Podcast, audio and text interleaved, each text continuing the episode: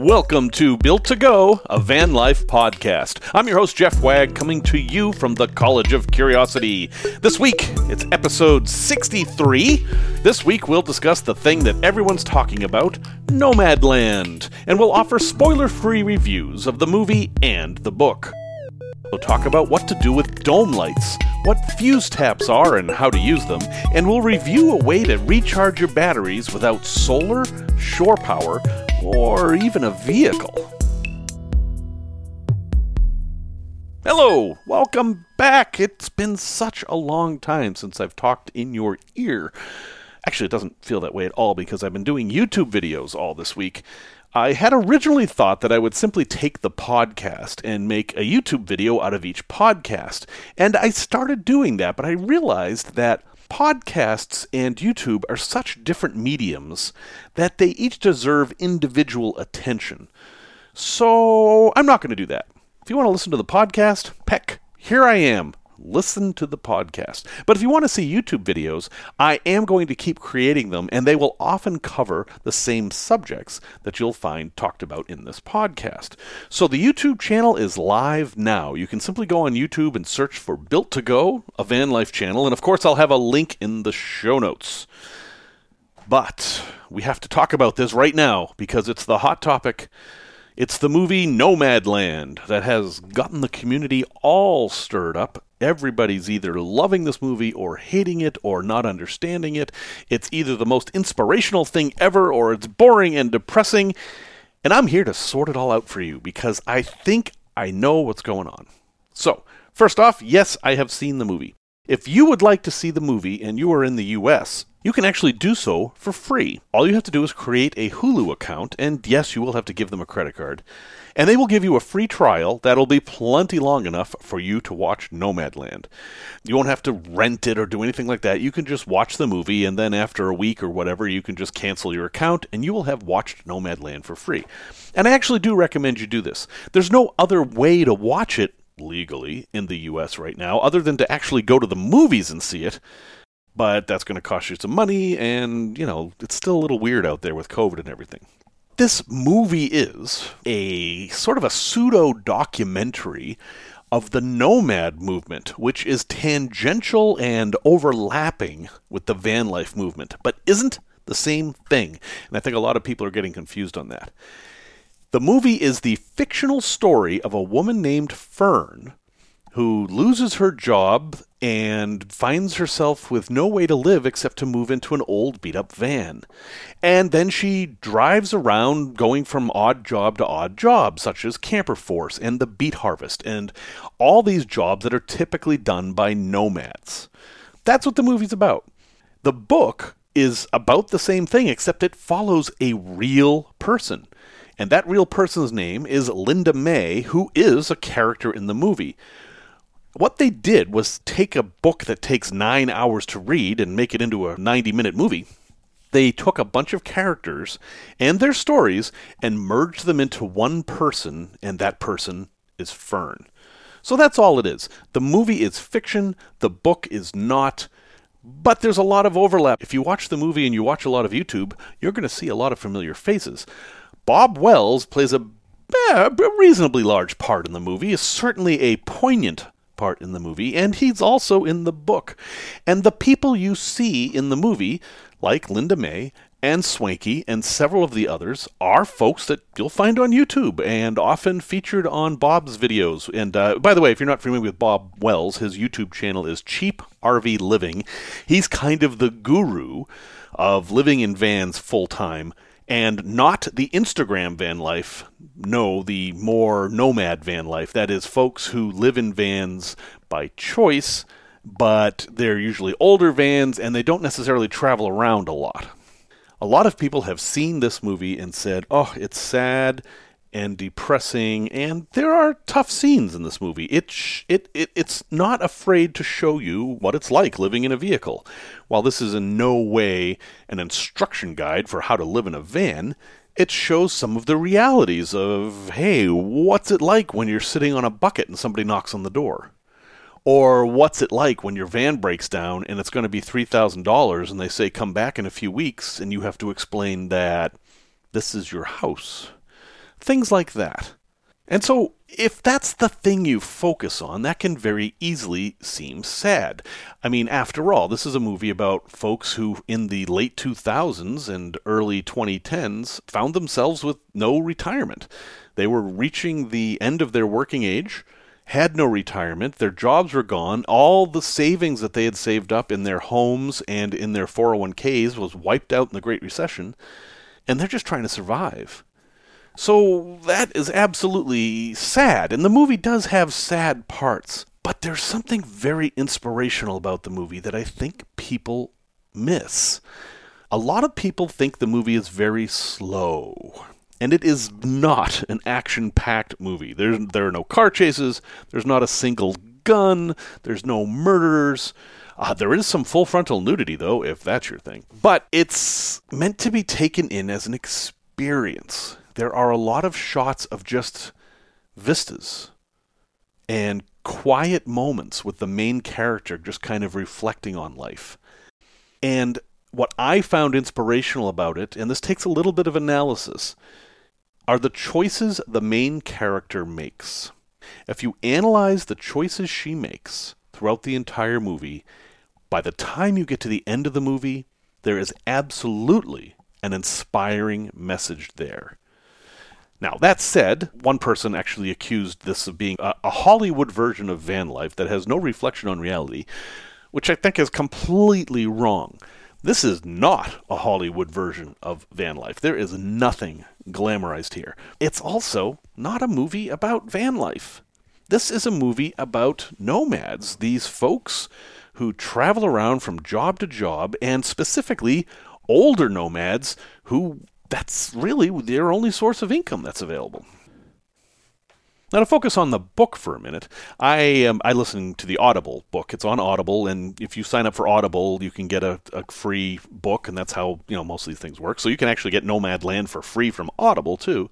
The book reads a lot like a Mary Roach book. Now, it's not by Mary Roach. The book was written by Jessica Bruder, who is a journalist. She followed people around, she bought her own van and built it out and actually lived the lifestyle and wrote this story as a journalist. So it comes across like Mary Roach, or as you're reading it, it feels a lot like Travels with Charlie, or Blue Highways, or even On the Road, although it's certainly not a Jack Kerouac vibe. And I feel like it's a great traveling companion. While you're driving down the road listening to this, it, it, it absolutely is inspiring. Now, if your idea of van life is to have a $150,000 van and spend your summers down in Cabo San Lucas with your toes hanging out of the back of the van, tipping over the waves of the Pacific Ocean, none of this movie is going to resonate with you. This is completely a separate thing. And that's why I say it's not a movie about van life. It is a movie about the nomadic movement, which overlaps with the huge Venn diagram of van life that includes wealthy trust fund kids vacationing, weekend warriors, people who work and live on the road because it's the most convenient thing to do, and people who work and live in their vans because it's all they can do. All those folks are living a similar life superficially but when you get deep, there are huge differences, and this movie and book focus exactly on one of those. So, if you're not the kind of person who likes slow, thoughtful movies, and there's nothing wrong with not liking slow, thoughtful movies, this isn't the movie for you. But if you'd like to watch a movie that gives you time to really feel like you can empathize with the characters, I think you'll really like Nomadland. And I hope that you, like me, found the ultimate message inspirational. Now, if you watch it and you don't know where I'm coming from, let me know. Let's have a conversation about it because I may have seen something that you didn't see, or vice versa. Maybe I am missing a big picture here, and hey, if I am, I certainly want to know about it. You can send me an email at jeff at builttogo.com. That's two T's, not three, not one. Or you can get a hold of me on Facebook in our Facebook group, which is Built to Go, a Facebook group. See, there's, there's a theme here. So go check out the movie or the book and let me know what you think. Tech Talk. Seen a lot of people complaining about their dome lights. Uh, usually, the one in the back by the back doors. They'll, they'll get their van, and there's this little light that's right by the back doors and it turns on when the doors are open and it shuts off when the doors are closed, but sometimes it takes time. Or sometimes when you put on the alarm, that light comes on and it, it feels like it has a mind of its own. And a lot of people are asking, what do I do with that thing? Well, let's talk about how it works, and then I'll give you some ideas of what how, what you can do with it. Dome lights have actually gotten a bit more sophisticated in recent years. It used to be simply that when you opened the door, they turned on, and when you closed the door, they turned off, and that's because there's a little switch by the doors that would turn them on and off. Then they started getting fancy, and they do this delay thing where they'll turn on for 30 seconds or until you start the engine. There's actually some circuitry involved in there. It makes it a little bit complicated. And with most of these, you can actually just turn them on. There's a switch to just turn them on. So if you find that your light is in a place where you don't want it, what can you do? Well, you can just get rid of it. If you unscrew that light, you'll see that it just unplugs. There's a plug, and you just pop it out, and then you can throw it away and then cover it over with whatever your finished materials are. You can tape up the plug if you're worried about it, but really, that's it. You're done. It's not going to hurt anything to do that. But I think, hey, you've got a working light there. Why not use it? Now, in my van, NV200, like I remind everybody every week for some reason, the light is actually well behaved. I like it. When I'm using the van as a van and I'm driving around at night, when I open the doors, that back light comes on and it's enough to see in the back. And when I shut the door, it goes off and everything's fine. So I don't have a problem with mine. But if I did, I would simply rewire it. I would rewire it to do what I wanted if I wanted that light to just turn on when I turned it on, or maybe from a switch that's attached to the other lights, that's how I'd wire it. It's not very complicated. There's basically three wires going to this light. One is the ground, one is the hot wire that turns it on, and the other is the signal from the doors saying, hey, the door's open. That's it. You can cut all the wires off, and honestly, you don't even have to know which wire's which because it's just a light bulb, you can just play around until it works. I, I know that sounds cheesy. You can just hook a wire up to whatever you're going to do a switch or the battery or your fuse block or whatever, and a wire to ground, and then play with them on this light bulb until it does what you want. That's I know I sound stupid saying this, but that that really is how these work. Uh, in mine, I put in an LED light because it, it's brighter and it uses a whole lot less battery, and Here's the other thing. Mine is wired to my starter battery, which obviously is how it is from the factory, because there's only one battery when you get it from the factory. You can rewire them to the leisure battery, but I'm going to suggest not. If you can find a way to live with it the way it is, you have a backup just in case your whole rear system goes dead. It's 4 o'clock in the morning, all your power's out. All you have to do is open the door and you have light back there. That's a nice thing. So no reason to be afraid of these dome lights. I don't really understand why people have such a hard time with them, but know that you can master these things. You can do whatever you want with them. They're just freaking light bulbs. Product review. What if you could power everything in your van without solar, without a split charge relay or a battery to bar- battery charger or an isolator or shore power or a generator or any of that? Nope, not talking about windmills, not talking about water wheels. Nope, I'm talking about a hand crank. yeah, I know, I, I don't mean to tease, but I was looking into this idea because you can actually produce power just by turning a crank. And there are products out there now that make this very easy. So there's this product on Amazon right now, and of course I'll have a link in the show notes, especially since it's an affiliate link. And it's called the YaeTek Portable Generator. That is Y A E T E K. YaeTek? I hope that's how you pronounce it. Of course it's from China. You don't even have to ask. This thing works very simply. It's a handle on a box. It's not that big. It is maybe the size of a box of Pop Tarts. And the handle sticks out, and you crank the handle, and it produces power. And it actually is fairly sophisticated in how it produces power. It's regulated. That means that you can set the voltage so that you can use it to charge your cell phones, which is 5 volts. There's you actually two USB ports on the thing. Or you can use it to charge your batteries. You just slide it over to 12 volts and charge that way. Now, there's actually a little bit of a problem with that, and this is one of my disagreements with this thing, is that setting it at 12 volts won't actually charge your batteries. Batteries have to be charged at higher voltage than they need. So if you have a quote unquote 12 volt battery, you want to charge that over 14 volts. So this thing actually may not be able to do much with that. But let's let's let's put away the big fish for a while and focus on the small fish. Can you charge your cell phone with this? Yeah, absolutely. I saw tests on YouTube that showed how many amps it puts out, and it puts out as much as a high capacity charger. One of those 4 amp chargers, you know, the new ones, the new high capacity chargers. If you crank this thing two times a second, which isn't that hard, you will produce as much power as one of those high capacity chargers. And so you might ask, well, how long would I have to crank this thing in order to charge my phone? And the answer is exactly the same amount of time as if you had it plugged in. Because basically, while you're cranking this thing, you are producing the amount of power that one of those chargers produces. So, of course, it's going to take the same amount of time if you have something plugged in. And, you know, you want to crank this thing for half an hour to charge your phone? There are definitely times in my life when I would have wanted to, when my phone was completely dead. I mean, certainly, if you did this for 10 minutes, you'd have enough charge to make a phone call, and that could be huge. So this is only a $37 device. This isn't hugely expensive. There are others that work like little exercise machines. They actually have foot pedals and they're like little miniature exercise bikes, except there's no wheels or handlebars. You just sit at a seat and do this. They produce a lot more power, but they are also like 260 bucks. And if you're going to spend that much, I think you should just get a little Jackery or something because instead of worrying about making your own power, just have a bigger reserve. So I think the thing is an interesting idea. I'll have a link in the show notes. I might pick one up. And again, I'll be honest, I haven't actually tried this thing. I've just watched a lot of videos about it.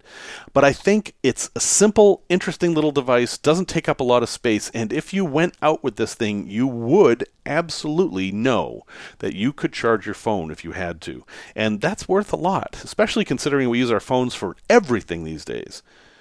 It's not exactly hiking friendly. You know, imagine a box of Pop Tarts for hikers is a huge thing, but it doesn't weigh very much. So if you really wanted to, you could strap it on the top of your pack. Anyway, link at the show notes. I think it's an interesting idea, and it's uh, something you, we don't hear people talk about too much in van life, and uh, maybe we should.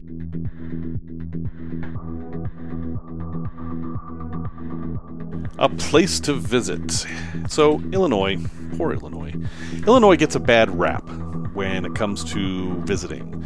Yes, it's the second flattest state in the country, and it's really, really flat here. And um, if you if you're not aware, I live in Illinois. I live in Chicago, which some would argue isn't Illinois. Certainly, the rest of the state feels like Chicago isn't part of Illinois. But anyway, Illinois is deceptively interesting. there are actually lots of interesting things to see and do in, in Illinois, including Route 66 starts in Illinois, and you can travel Route 66 and see a lot of amazing things just like you can see out west. They're just different amazing things. But I'm not going to talk about those. I'm going to talk about this place that I stumbled across. It's called the Raven Grin. Um, shit. It's called the Ravens Grin Inn. It's maybe 60 miles north of Davenport or west of Rockford. And there's really not much there in Mount Carroll, except for this place. And this place is worth driving a couple hundred miles to see. The story is that this gentleman by the name of Jim Warfield bought this old Victorian hotel, five stories, for $3,000 in the 80s. And then he started building and building. But we're not talking about a Winchester mystery house kind of a thing here. This is much crazier. He built this basically, I guess you could call it a haunted house or maybe a fun house. And it's really strange. Uh, when you walk up to this place, you are maybe convinced that it's really haunted. It's not that the experience is so authentically haunted, if that even means anything. It's that if there were a haunted place, this just might be it. It's definitely the kind of place that once you go through the doors, you're wondering if you're ever coming back out again. It actually reminds me of the movie Saw. Although it's nowhere near as gruesome, it's just that same vibe. It kind of goes like this and I recommend you go with a bunch of people if you can. If you can go with like six or seven people, that's ideal. You go in and you sit in this front room, and you sit on these old chairs, and they're actually chairs from old cars. And Jim, actually the guy, he comes out and he tells you a story of the building and how it was built and the ghosts that live there, and then invites you to see the next room, and the next room, and the next room. And the rooms don't end. In fact, the rooms get crazy like how can this room exist in this house? There were two times I absolutely thought we must have taken a secret elevator or somehow transported to a completely different building because what I was seeing could not possibly be in the building I was in. It was bizarre. And the whole time you're touring the house, you're kind of alone, but not really. Because as you're walking through the house, Jim has secret passageways and he follows you only to pop out and kind of do a little jump scare at you. Or maybe a tentacle will drop down from the ceiling and brush against your face in the dark. It is not terrifying. I don't want to give you that impression, but it is definitely strange and a little bit spooky and possibly even eerie. Let me get the thesaurus here.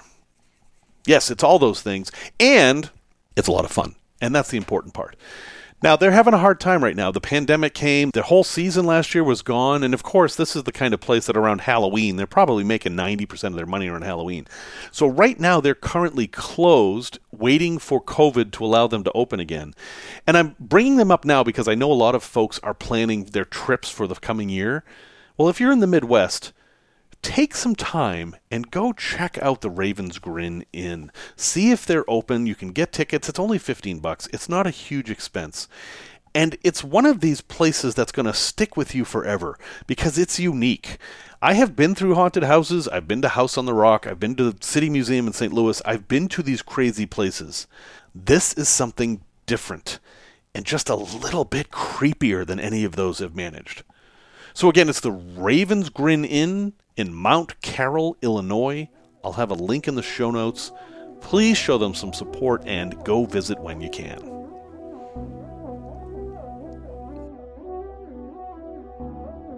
Tales from the Road.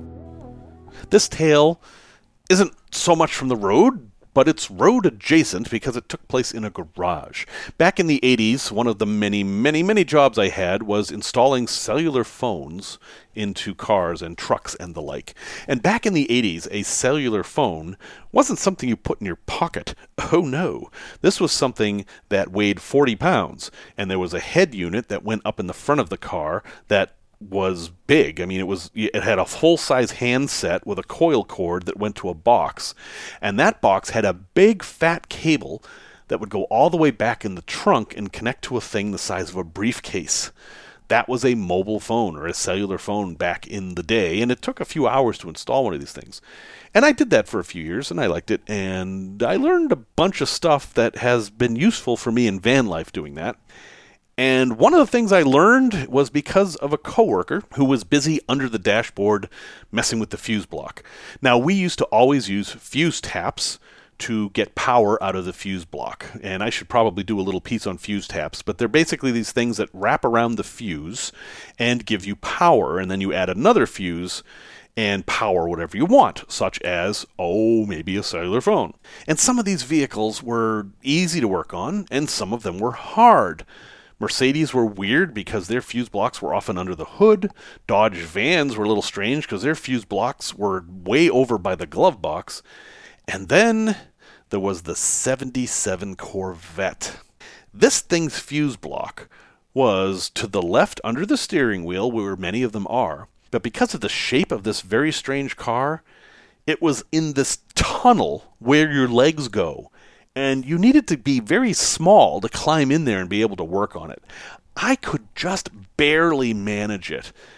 But my coworker Arthur was a little bit smaller and he did it much better. So he would often, if we ever had a Corvette come in, he would often say, Hey, let me do it. And I'd be like, Hell yes, I'll take over the F 150. You work on the Corvette. And everything was fine. Arthur was a very experienced installer, and he was just recently married, and that's part of this story.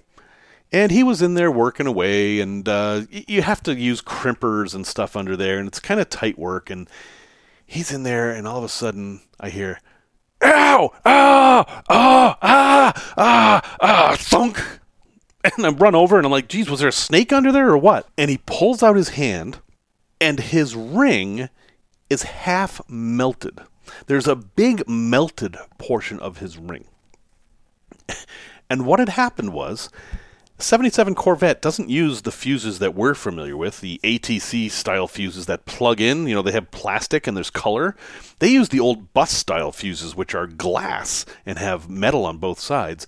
And in those fuse blocks, there's a ton of places where there's just hot power just sticking out and he had managed to get his hand in a spot where he was touching a hot contact for the fuse and the frame of the car. Now, you might be saying, well, the Corvette's fiberglass. What difference does it make? Well, under that fiberglass, there's a metal frame. That's what's holding the car together, and that frame is grounded to the battery. And if you put hot and ground together and a big conductive piece of metal, say a gold wedding ring in the middle, you create, oh, what? A toaster? A soldering iron?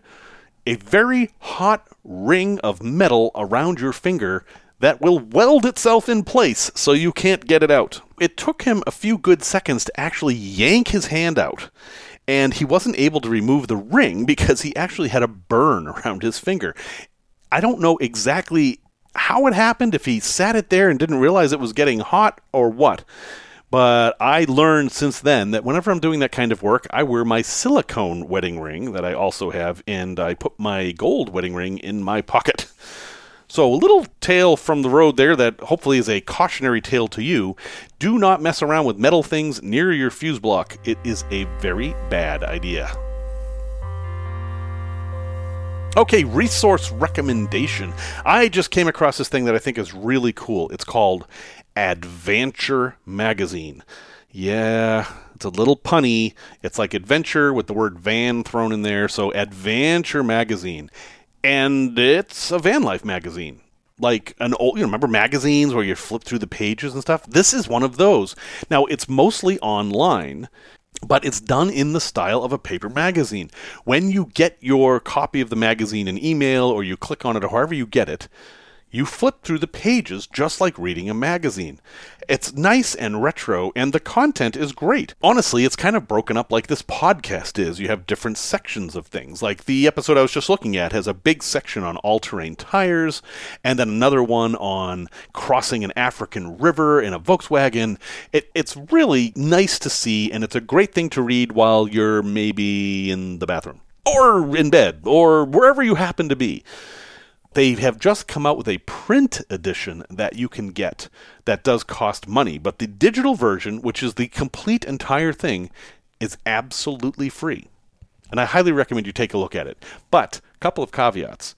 This is a European magazine. It is very European focused. And if you see them talking about things like, say, a 1990 Ford Transit, and you're thinking to yourself, there weren't any 1990 Ford Transits, remember that they were in Europe, and that's what they're talking about. Also, it is a German publication, so it is in, English and German. There's advertising in there that's actually poignant, and uh, I got a print copy. I haven't received it yet uh, because it's coming from Europe. It's going to take a while.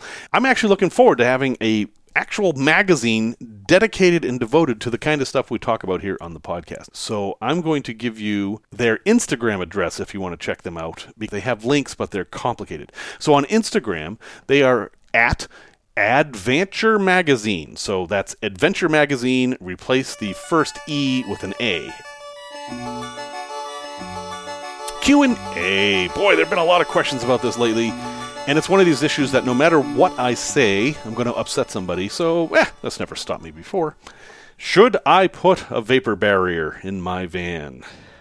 in your house, or at least on most modern houses, that the way they're built right now in the U.S., they will put up OSB or some kind of wood on the outside of framing, and then they will cover that with Tyvek.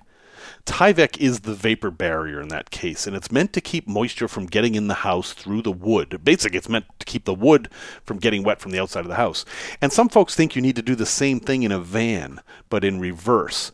That is, on the inside of your van, you frame it out with wood, and then you cover it with a vapor barrier so water from inside the van won't get into the wood and the insulation between the wood, keeping it nice and dry. That's the theory behind vapor barriers. And if you look, you will find experts absolutely swearing that a vapor barrier is necessary to keep your van dry. But I disagree, and many others do too, and this is why. A perfect vapor barrier is nearly impossible. And if you don't have a perfect vapor barrier, you're going to get moisture in behind the vapor barrier, and then it's going to be really hard to get it out. My thought is that you don't have a vapor barrier and you let whatever's inside your walls absorb moisture, and hopefully you're using insulation that is not a problem with absorbing moisture. And then as it dries out in your van, say you're using your ventilation like you're supposed to be, that moisture leaves your insulation and then heads outside the van. I think that's a much better approach. You know who agrees with me on this? All RV manufacturers. RVs do not have vapor barriers. RVs are also built very cheaply, so that's not the greatest argument in the world. And they use fiberglass insulation, which is bad. That was not an ad for wool, by the way. So, that's my take on vapor barriers. Skip it. Don't do it. Okay, folks, thank you for listening to episode 63. Just a quick reminder I am trying to start a YouTube channel, and of course, that requires likes and subscriptions. And I promise not to beg constantly, but hey, if you could take a look at Built to Go, a van life channel on YouTube, and hit that subscribe button, I would appreciate it, and I promise not to keep harping on that. Music, as always, is by Simon Wegg. And until next time, remember what Lao Tzu said. A good traveler has no fixed plans and is not intent on arriving.